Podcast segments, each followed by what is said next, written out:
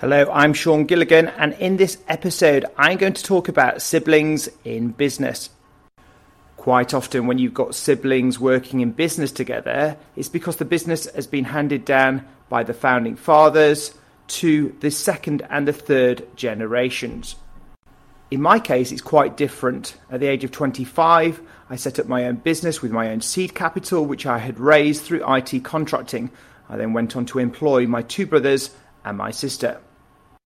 Just like the spine of a good football team, you need loyal people who are committed to the cause and have differing talents. And I was lucky enough with my brothers and sisters to have complementary skill sets and people who could form a spine within the business, certainly in the early stages.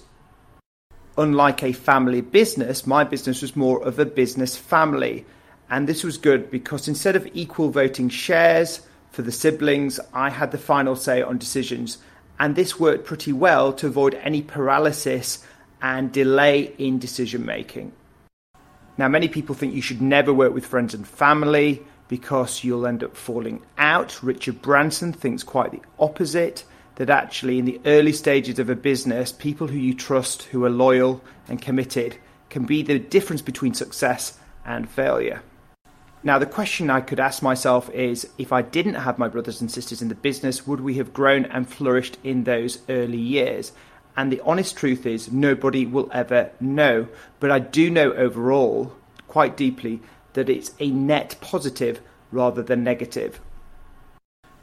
So you might be asking, how do you cope with working with your brothers and sisters for such a long period of time? And I think the answer or the solution that I came up with is creating the space within the business for them to grow and for them to flourish and take ownership. So we set up different divisions. If you don't already know, my core business is called Webanywhere, and we're an edtech e learning company. And although I've got other business interests in startup, this is the core business and my cash cow. And the business is based in both the UK, the USA, and Poland, comprising of an education and workplace learning division. It's important in business to follow your passions and interests. Very much my interests were within the education division and school technology.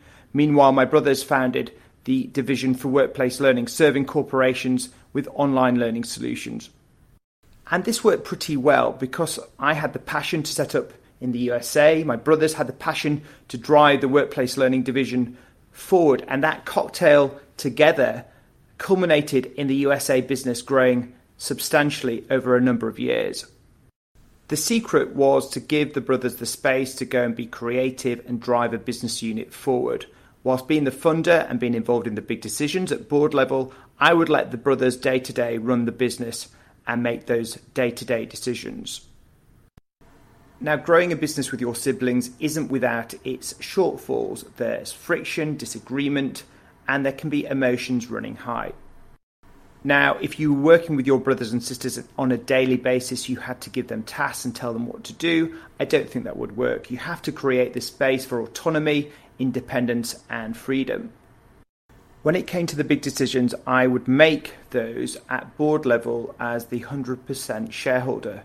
Of course, I would consult. There would be some democracy, some back and forth, but ultimately, I would make that judgment call, and that helps simplify decision making within the business.